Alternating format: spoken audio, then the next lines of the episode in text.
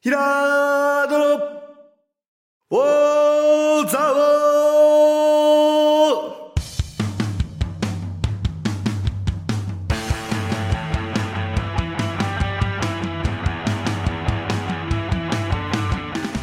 ーひらーどの、おーざおーこの番組は、蔵王で生まれ、蔵王でハーブ農家をしているヒラード兄弟が、蔵王のこと、映画のことサッカー漫画のことをゆるく時には熱くそして仲良く語り尽くす番組ですぐー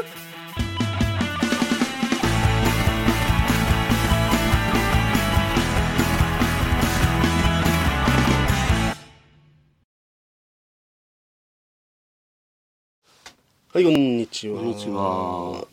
ようやく99回の平戸の大沢をはい。ねついにえー、来週はい。 500回五百回。いやーぜひ。五百回。今日聞いてる人ははい。来週ね、忘れぜないひ。でいこれねちゃんとライブで届いてますから、はい真面目に喋んないとダメですこれや、当たり前じゃないですか。ねな、なんで急に。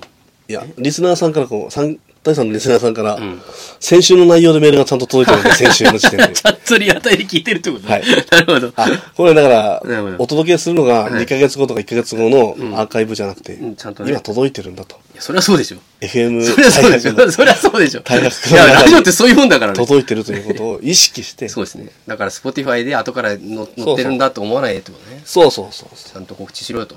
そうですライブ感大事にしていきたい、はいなるほど。わかりました。まあ、それはそれで。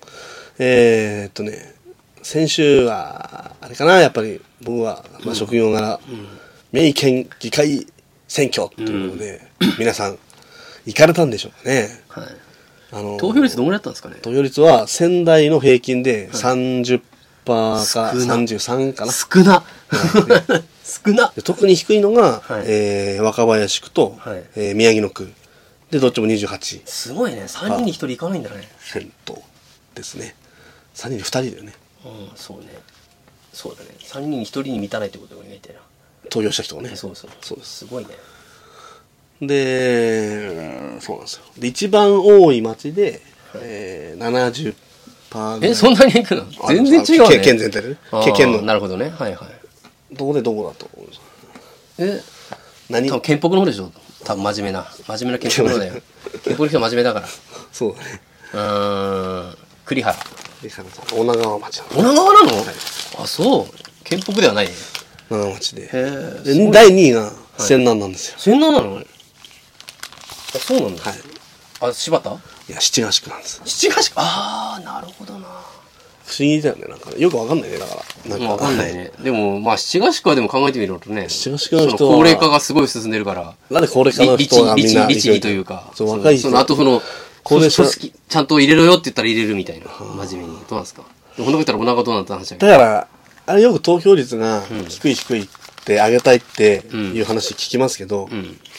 だからそういう検証も必要なんじゃないですかね、そういう意味では。高いところとなんで高いかって低いところ、あ明らかに違うと思わないだそうっねて。 70と30ってはね、で人口が少ないから入れるでしょうだけど、ちょっとら乱暴っいていやうか人口が少ないからじゃない、高齢者が多いからって俺言ってる。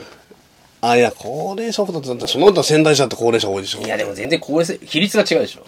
え比率の問題なのあと、昔ながらの街が残ってて、でもこんなこと言ったら女川は結構新しい人いっぱいいるだろうからぜな。全、全比率、だって、比率は全部県で同じじゃないの基本的には。んなことねえだろ。ざっくりしちゃえばいやいやいやいや。七ヶ宿の高齢化率と仙台市の高齢化率が絶対違うからね。まあ、そりゃそうだけど。絶対違う3割と7割だよ、だって。まあね、わかんないけど。もともとあとやっぱ地域つながりが強いのかな。入れろって言われるとだもんね。多分その、ちゃんと動く人がいるとこじゃないのかな。あるって。入れてくれという人がいると。ああ、ゆなるほど、本ね。人じゃなくて。候補者とつながりのある人がいるっていそううそうそうそう。なるほど。女川と七橋君には。じゃないのかな。顔が見える女川はよくわかんないけど顔。が見えるってことだ。うん。女川はわからない。なんかあそこいっぱい移住者いそうなイメージあるもんね。正直、俺あんまり宮城県議の人とね、俺ら絡みがなくて、ちょっと実感がないんだよね。その白石勝田地区の。だから白石勝田地区が20年ぶりの、ああそう選挙でずっと無選挙だったからね。もう私はもう、勝手に胸を躍らせてましたよ、なんか。もね、どどううななるんるんだ、だどうなるんだっていう。うまあといねう。ことで、3人立って、若手2人と、んまあちょっともう、も元し白地市議74歳、うん5歳うんの方とやっぱね普通に考えれば若手2人がっていうふうになっちゃうんでしょうけどねまあ実際若手2人取れましたあまあそうですね実際ね実際ね、うんまあねでもねこういう意見もあるんですよはいあのその74歳かな、どう歳かな、うんのあの候補者の大野さんは、うんえー農業をやってるんですねはいはいはで牛の爪をいうん切る仕事をしてあーるなみたるいほで、もどう私はそれ昔の仕事だと思ってるんですけど、うんただ今もやってるみたいで、うんであのそだってのある一定の需要あるあるでしょだってたまたまそのなんかね農家の人と知り合いになって、同じその職業だった人牛の爪切る農家さんと最近たまたま知りあの知り合ったとかあって、うんそれで「あそういえばじゃあ同じ職業の大野さん出てますね」ってうん言ったら「ああそうですね」って「ああもう大野さん受かったらもう大変なことになっちゃうから」みたいな、もうみすもっと忙しくなって大変だ」みたいなああ、その大野さんがし仕事してる分、そうあの辞めてしまうそと、他の人に幸せがいくと。しわ寄せがいくとあとう牛のその農家さんにしわあしわーせだからこの、爪切るななかなかけ、あのそ、順番待ちになっちゃうってそこうとね。だからもうそんな考えたら入れないんじゃないですかみたいなことを言う人もいたり「ええー!」みたいなあ。そんなことないでしょ。ねえむしろ入れるよね。入れるでしょ。大体75歳なんだからさ、そんな75でも歳の、さそういう75歳の人いなくなったら困るような業界どういうことなんだよ同。じでもその職業をやってて、忙しく、業界として忙しくなって大変になるから、よし、それを拡充して、そうだね仲間で押そうじゃなくて、そうだね仲間だから、いや、忙しくいなくなったら困るから、入れるのやめようっていう、その考え方やばいよね。そういう、そういう、むしろ我々の投票行動業界を代表して物を言ってくれってなんないってことでしょ。びっくりしたの俺が、そういう投票行動があるのかと思って。だから、ある意味、だからある意味政治というものに全く何も期待してないからそうだと思うんそうそうです全く何も期待してないから、そんなんね、どうせ誰がいなくなったと同じ、誰がいなくなったと同じなんだから、この、今一緒に働いてる人いなくなる方が、シフトが増えて困るな、みたいな話ですよね、おそらく。そその通りでございます。ういう話ですよね、おそらく。まあ、ちょっとね、いろいろ考えさせられること。でもね、この県議選ってね、あの、まあ、身近じゃないかもしれないけど、候補者がうね、ん。でもこれ、当事者からすると、めちゃめちゃこれ盛り上がってるんじゃないかなってやっぱ思うんですよ。で、時点との差がめちゃめちゃ少ない。その、ああ、確かに接戦が多い候ね。補者数がやっぱり少ないから、うんその、受かる人に対してね、うん。まあ、このギリギリだしう、ん。あぶれるのも少ないんだけど、やっぱその分接戦になることが多いんですよ。うん。ね、300とか。うん。 200票差で、仙台の大都市圏で300票とか400票で差で、うん、すごいね、ギリあギリだね。の、決まっているうん自治体もありますし、なんかそれってもう本人たちからすればだよ、もう相当もう、田中さん、ま時あ、々のししびれる戦いだよね。痺れる戦いですよ、本当に。 300票仙台とかで300票国政よりもよっぽどこのテレビ、まあまあね国政のあの選挙速報よりももうめちゃめちゃこう、本人たちは、あの、緊張してうん。見てるんじゃないかな、みたいな。まあね。そういうのちょっと想像しちゃったりとかしちゃい意ま図し。したたくないよね、でも別にね。えギリギリの勝負で面白いってなんないよね。本人たちはね、うん、スポーツじゃねえんだから本人たちはそう、本人たちは。そうそうそう。なかなかね、見てる方が面白いのかもしれない。でもなんかはあの明石市長もん言ってましたけど、前は13秒差で彼も13票もすごいね。勝ったんで、うん一番最初の選挙なるほどすごいね、そ勝っれた。んうん。でそこの13秒がすげえな。今の明石市なりそのこそうのだねメディアに出て日本も変えてるよねもるうね泉市長を生むか生まないかのそうだね。瀬戸なんつうのその数だったと思ったらすごくないですか、すごいね。そう思うとこうその13票差で社会変わったよね。投票行動うんも変わってくんじゃないっていうそういう意識まあ意識あればね。ただ有権者が持っ300て票るだとあり得るもんね。あるよりなんだ、最悪自分の友達ちょっと声かければそう逆転できるぐらいのレベルっていうかね。うん。それはやっぱり有権者はうやんっぱりもっとうん。こう肝に銘じめな銘じなきゃいけないところなんじゃないかなとこう県議選の結果をいろいろ見ながら思ってました私は、はいそうですか。しびれ ました勝手にしびれてますなんか質問ありますか私もえ私質問ないちのょっと政治家なんでいや、そんなにな。なんかえ、争点とかあるんですか、争点はですね政策的な争点とか。はこれはズバリ、い。まあ、家屋新法の受け売りですけども、はいまあやっぱりあのー、4病院あ統合病院ね、あ病院の話あるね。に対してどう審判が、うえー県議選だけども下るかだからその、ん。本来はな、知事選でそうだってもらうんだけそどう与ね党の会派うん。うん。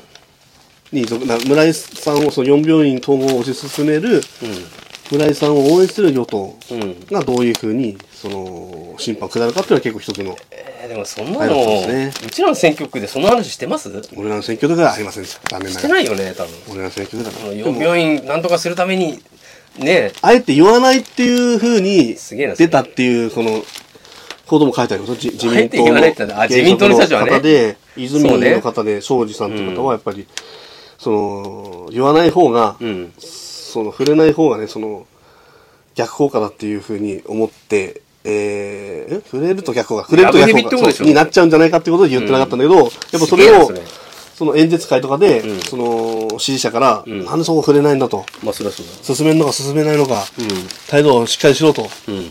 言われることが多くて、うんやっぱ選挙終盤に、うん。そのやっぱ4病院統合に関しては、えー、与党だけども反対だと。うん。今の進め方には反対だっていうことで巻き返しをなんだ期そしのたんだけど巻き も、返し手ね遅手遅れだったということがあ、、そあそれで落ちちゃったの、その人。その落ちてるんです、この人。だかああ。らその影響があったんじゃないかと。うん。でもそれは、知事は認めないわけですよ、それは。まあ、そうね。 4そりゃそう病だ院ね統関係ないも合んねだけでうん、この件、えー、まあ、その通りです。人生が確決かまっにたわそうけです。ではまありませんからっていうわけです。あ、そうね。やっぱそこがすごいよね。やっぱりその知事っていう。うん。いやそうもね、う大自統領だから分ねの。その考内閣総理え大臣じゃなくを、てやっぱりこう、うんそう認めちゃったら自分の弱さを認めたことになっちゃうから、すげえな。無理やりだな。そうなんですよ。そうなんですよ。まあでも、確かに病院だけで選んでるわけじゃないもんね。うん実際。その、あの、 県議選って。そうなんですよ。でも4病院、現場ではですよ、やっぱその4病院のことが、いくらその現職を今まで応援してた、まあ、村井さんのやり方にずっと応援してたうん。有権者も、やっぱその応援してる県議に対して、うん。えー、もうやっぱりね、どうなんだということ、そのうん。批判が、うん。有権者から、まあね。県議に対して。まあ、あるんでしょうけどね。いやそれうやむやにしても取れちまえたらこっちの勝ちだからな。そういう世界だからな。 自民の看板が足を引っ張ったって言ってる、あそんの、なことあるか な。大学区の、そんなことはねえだろ。大学の渡辺拓さんという人をい言っやいてまやす。いや、自民だから入れてくれる人もいっぱいいるから。そんな。だからすごいこと言うな、こんなこと言っちゃってる。僕はねこんなこと言ったらてめえ二度と応援しねえぞっていう、本当に自民の人からしどて。うなんですかね、この、よ、こんなこと言うな。は大学区で、えー自民現職はこう、二人回当選だったと。でい。自民の看板足を引っ張ったと。こういうふうに甘ん、いやいやいこやういうふうに甘んじた渡辺拓、平久さんかな。はい万歳後も疲れ切った表情で事務所にあるホワイトボードに書かれた得票投票をじっと見つめている。いやいやいやいや、そんなことはないでしょう。そんなことはないですよ。自民だから入れてくれる人もいっぱいいるし、自民だから応援してくれる人もいっぱいいるんだからさ、そんなことをさ、あの軽々しく言っちゃいかんよね、本当にだから。恐ろしいことだね。すごい勇気があるね、逆に。大丈夫なのと思って。もう次、次こうに出さないよね、普通だったまあら。でも自民党とはね、こう懐の広い党まだあ、かたそ れはある。ら、ね、なん意か外となんとかそこはなっねちゃうもんね。問題視されないところかもしれない。あーでもな、4年後どうなってるかって楽しみですね。4年後その、公認出るか出ないかっていうところが、ちょっと、そうですね私としてはちょっと興味深いポ本当ですイねントだなと思いました、それは。俺だったら出さないけどな。だったらだか自分でやれ。あれ、県議ね、えっと、多分ね、59人かな、うん。一応その地区は違えどね、この59人はこう、私たち、蔵王も含めた代表なんですよ。うん、まあそうね、県全体の代表だからね。うん。でそんなにいるんだ、県会議員って。やっぱり、あれですよね、どっかのタイミングでいろいろ話をね、伺えたる機会とかいただければ嬉しいんですけどねまあ。確かにね。うんなるほど。うん。そういうことなんですよ。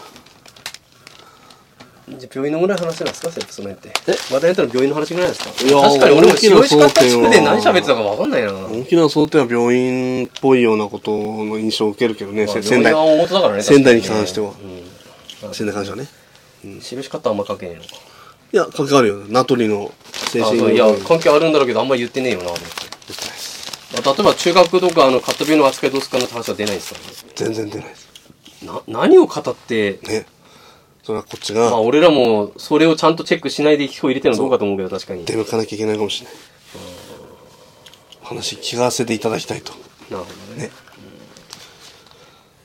うんまあねどうなるんだろうななんか病院とか本当に不便になっていくよねどんどんそうだねそうだねななんでなんだろうなと思うんだけどどんどんそうなってますよ本当になぜかこう需要が増えていくはずなのにどんどん供給が減っていくみたいなことが起きてるよね今日あの白石で新しい遊具ができましたっていうことが新しい遊具遊具うん人気になってました そんなことあるニュースになってましたええーみたいなそれニュースになんのなってた新しくブランコできたらそういう話だよそうね言ってみればだからどういう夢なんですよねそれうーんな3500万かけたっていうからそんなにすんの相当すごいと思ったんだけど、ロケット公園よりは小さい遊具。あじゃあ遊具って遊具たちねじゃあ遊具1個じゃないんだね遊具1個。一個総合遊具みたいな、そのいろんなところから。あー、あのアスレチック的なやつね。あのジャングルジムみたいな、バーって色ひ、あの裾野の広い遊具うんね。でも、一個な の。ね、それがこう、こう、繋がってう、んじゃないから。うん。ダメこれ一個だけじゃんとす思ごっい巨大で何も集まんじゃないんだよ、そて。でも、あの、いわきの恐竜よりは全然、れ。いや、いわけのキャラちょっと異常だから。いやいやちょっとちょっといやそれはそうだろうけど。あんまり俺はそのニュースというか、その滑り台を見て、なんかちょっと違うなって、ちょっとで思いまもしたそれけ子ど。供じゃないからじゃないの。いや、でも、本当に、そ子んな供はやっぱり、それどこにあんの白石の、なんか松岡公園あーできたってあの辺なんだ言ってました。ニュースで。あそこにできたよ。でも、ロケット公園の方が大きかったよ、多分。まあ、ロケットコインってあれれもうロケットコインロケットあんのあれないっすもうないんだもう。撤去してます。ロケットコインじゃないね、もうね。まあ、もともと遠がったコインだけでど。もあれは、ロケットコインという名前の由来になるぐらいのロケットだったっいてことや、でしょそうですよね。いや、でもあれ、相性だから。あ、正そう式名称じゃないでしょあ、違う、とんがった遠金が貨。った公園とかそんな名前じゃないから、そうです。じゃあね、あれ。でも相性で呼ばれるってすごい。相性ロケットコイ愛ンださけれどたね。んですよ。だからまあ、俺らもよく使ってたよね、ロケッロケットトコ公イ園、ン。ロケット公園って言行ってったよ。てたよ、ロケット公園遊びに行ってたよね、小学校の時。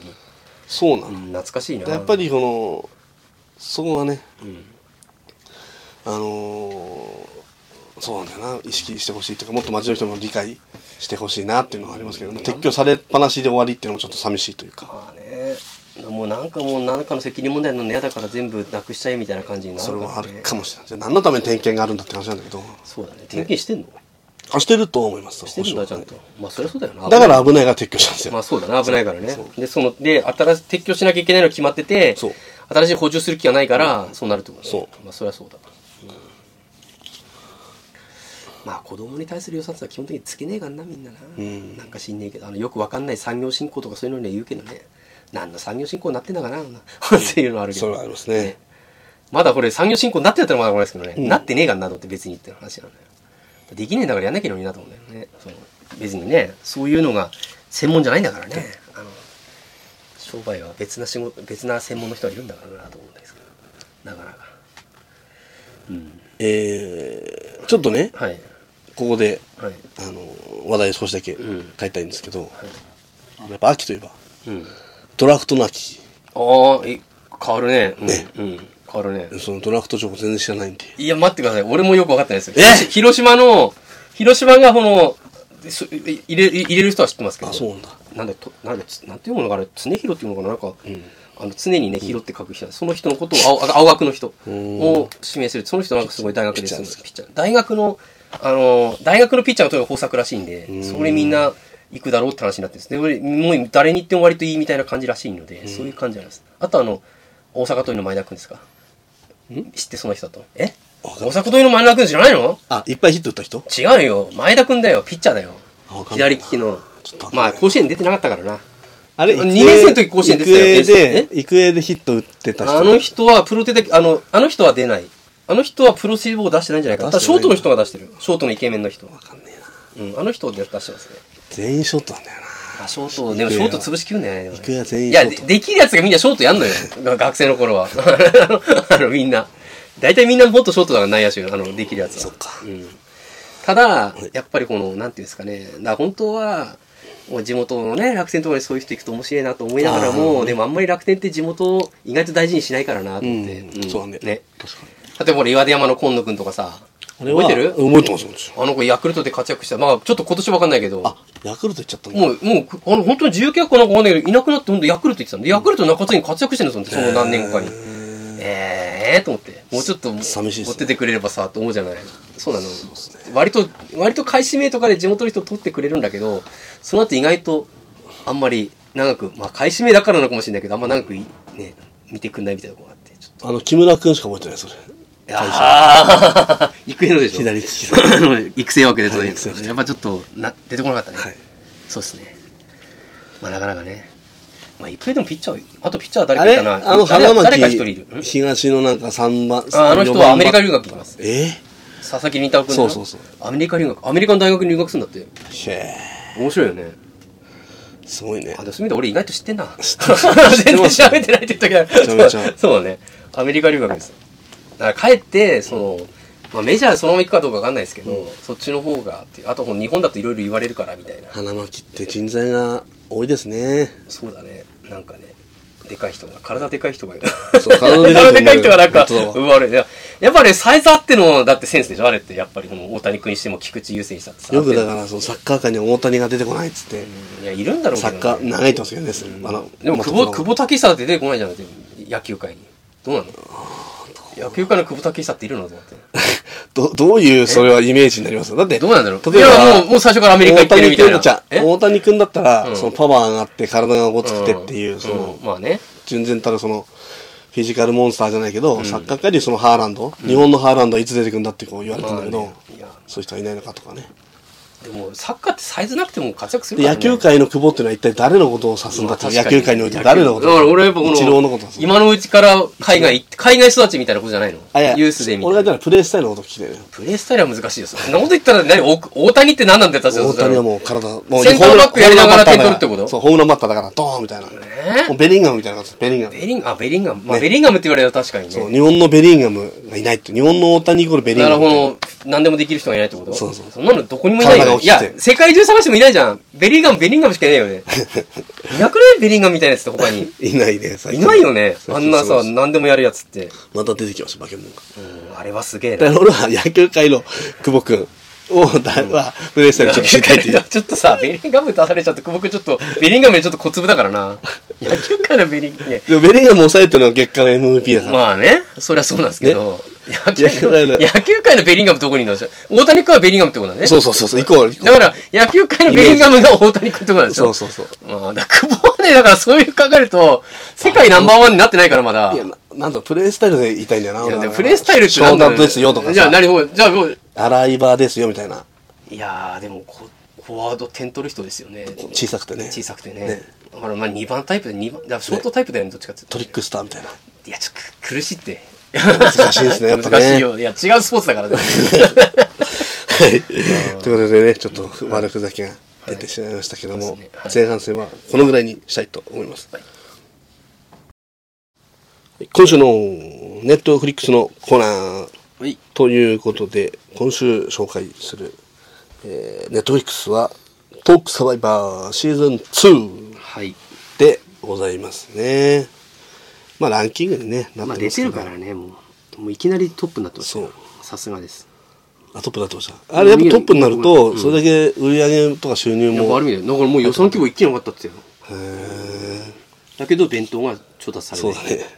そうそれなんでかっていうと、その陸の孤島みたいなとこ取ってなって。あ、そうなんだ。だから、その地元の業者さんに頼むしかなくて、何県それえわかんない。それはわかんない。それも教えられないかうんそうそう。だからその、あれだってさ、病院側だったらね、あのまま空いてるあっていーうそのうだね。そういうのも必要だもんね。だよね。でもあれ一日でやってるっぽくないなんか。えそんなことはないでしょ。そう。うーん何人しか設定してると思うけどな。あ、そう、佐久間さんのやつ聞いてるから。。そうそう、ラジオ聞いてるからら、そうそう。一人が出てて、すごい、ぼやいてまし一人はだって、で一人何もし、今回いたた。え一人いた今回。劇団一人、出てない。千鳥多いあ千鳥な千鳥千が鳥ね、うん千鳥がゲストで喋ってましそうだね。た。なんか、大変だよ。結大変局、だよね、あれ。結局でもあれはう、ん。あの、まあね、あの下トークをね、話すう番組です。あそうトそうそうドラマ仕立てのそう、で、進んでるやつに芸人たちが集められた芸人がその、そうそうそうエピソードトークするんだけど、そのエピソードトークをドラマの中の役として、まあ一応喋ってっていうかね、ちょっとドラマ、エピソードトークして、つまんなかったら、いなくなるっていうかね。そのこの前でも、まあ、でもかん全く関係ない、この前テレビ出てたんだけどよって、テレビ出てないという役の人がテレビ出たんだまあけどそよう、まあっていそうなんです話よをしてね。まそこだけ急にリアルなんで、ね、急に本人になるっていうね。そうなんでそうなんですよね。そういう。それはあるんですけどね。まあね、でもとりあえずそういうことなんですよね。はいトーク、トークパートとドラムパートがあって、はいトークパートで脱脱落した人がはいいなくなった体でドラムが進むようになるっていうそね。そううですねはいいうサバイバル系のそうそうそう。はいトーク番そう、組。サバイバル系トーク番組っていうのが、まあ、まあそうですねあのー、画期的だったとそうですいうね。ことですよね。みんな、な、なんでか知んだけど、みんな身を削って喋るっていそうう。です 本当にそこまで身を削んなくても。何の、そうまあ、優勝とかって言ってるけど、うん。あのー、別に何かうん、何もトークするわけではない。そう、そう賞金が出るわけでもないっそうてだいようね。あれちょっと身削りすぎたというのもね。まああ、の前回ね。ー、そうですね、今週、あ今回の出演者の中でやっぱり、うん目玉なのは、渡部でしさょんでね。やっ渡部のは面白かったなと思うんですけどはい。ぱ私がい寄せていただきたいのは、はい。やっぱあの事件に、ちうょんっと頼りすぎてるというか、ああ、まあ、それはあるね。 まあ、それはあるね。全部あの、の事件に絡めて、うん、あれの事件の、やっぱエピソードがいっぱい溜まったからじゃないですか。だってまあねそう浄化させるっていうこともあんのかもしれないけどうんそうねだから次は TK を木本さんに出てほしいねって言ってあーた。あとはジャング、ジャンポケ斎藤とか。 あ次回があるとしたーでらも。そん なジャンポケ斎藤とかはいっぱい溜まあってんだろのあうなのって人言って。も多いじゃんあの人え誰明るい安村君とかもねなんかあったの安村君も不倫浮気はやっぱり今いやちょっと前ですあけずいどぶん前だよね、はそいれね。あのブレ、再ブレイクする前でしょ。あ、それはね。まあ、やっぱあんだろうけどね。でも、あそこまでなってないから面白くないじゃん、やっぱ。完全に出れなくなった方が面白いよね、ネタとしてそは。うねいっぱい出てくるっていうか。やっぱりまあちょっとトークの中でネタバレというかありますけど渡部さんはやっぱりトップを走ってたんで、うん、そうですね。ねそごいこからそのここまでその全くテレビ出なくなるっていうことがうんそうだね。相当な、そうですね。ね、ことだったというかでも、やっぱ渡部は得うまいよね。そうだね組み立てるのが、うんやっぱり。うん、うまいなと思った。あの、佐久間さんのあの、ノブロック TV にも出てて、この間。ああそうミリチャムになんかグルメリポートをミリチャムにめっちゃ文句言われるっていうあね、ーその、やってて、うまいのよ、返しがやっぱ。うん結構ひ、受け身の取り方っていうか、ひどい目にあってんだけど、やっぱそういうテクニックあるよね、やっぱなんかあの後一回も行かないのね店にね紹介してお店に行かないっていうあ、行きたいでそう。そうだね。すって言って行か ないいや本当タレントをやりきってるといううんか、まあそうだね。まあビジネス、ビジネス感すごかったもんね。高校野球もグルメも。それは、あの、出てる頃からそれはあったけでど。もみんな見ててだってそれがいいとって見てたわけでしょってそうだね。だからそれだのと、視聴者だはとゲーとして面白いけどさ。だって本当に好きだって全然言葉にする能力が下手だったら、面白くないもんね。だからそこがやっぱりお面白いものにしてるのはやっぱ渡部さんのすごいところだと思うんですけど。あんなに叩かれんでもなとは思う、確かに。そうね、でもだから渡部さんがあのエピソードに頼りすぎるがゆえに、他の芸人がちょっとああ、ちょっとね、かわいそうじゃだななくとて、なるほどね。ちょっと思っちゃいましたそうね。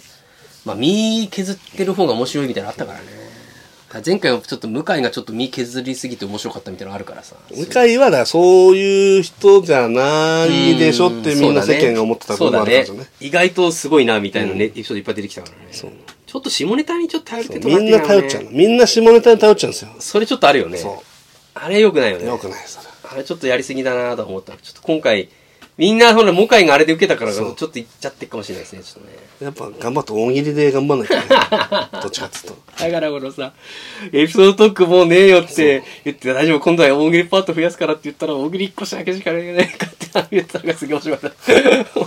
いやー、でもそういう意味では大悟よくやってるよな。笑い飯の西田さんはね、はいあのすごくやっぱ週あの人やっぱり一人やっぱり見てる世界が違うなってそうだねあんまちょ下っと目ネ線がタ違うそこまでねそうね。下ネタではないけど、みたいな。でも結構な、絞っちゃ下なのか下な。の場面にいたけどそれを別にうんそうだね下ネタって捉えなかった、まあね。うん確かに。まあ、やっぱ面白かったね、でもまあそうですねあ俺ほんと一晩で見ちゃったから、全部。は8時間のに、はい8話って。いやシーズン3もありそうなんですかわかんないですね。あるんじゃないでもそれ大悟次第じゃないですか。大悟がやれるならやる。別に大悟じゃなくてすればいいのもん主人公 そうなんよ。でもね。ノブにしてあげたらじゃあいや、ノブは無理なんだよ、多分。 ノブには無理なんよ、あれ、多 分。そうノブにしてあげたあれ、大悟があそこで身削ってっからみんなも来るんじゃないのね、やっぱり。その、割り合わないことやってるっていうか。うん、でもほら、今回劇団一人いないからな。そうあのよくわからない伏線回収みたいなのいっぱいあって、そうだねちょっともう話俺全然わからなとかりあえったずルール7です あれ、あれね。あれちょっと取ってつちけょっと取ってつけた感あるよね。ルールセブンね。あれ本当だよな。まあ、まあでも面白かったよ。まあトークサバイバーうん。シーズンもうね、普通テレビで喋らないようはな、いそうえですぐねめのっていうか、普通喋れないようなエピソードとかやっぱ聞けるあってとそのいう。芸人の人となりを知ってると余計面白いかうもんしれそうないだね。あの、こういうことがあったっていう、その前提があるから面白いって話ね、確かに。それはあと分かってる性格っていうか、うんそうだねなんとなくそれを分かってると面白いですねより楽しめるんで、ぜひはい皆さんもバラエティ番組を見て、最後はトークサバイバーですそうですね、ぜひ見てください。面白い。見てくださいはいはいそれでは告知ありまはすいか、。そろそろパンジーが、パンジーきたのであ、ぜひ。あと玉ねぎ苗も売ってますよ。秋の花見ができると、そうですねはい私たちのザオハブではいはいじゃあそれでは皆皆ささんんザオなら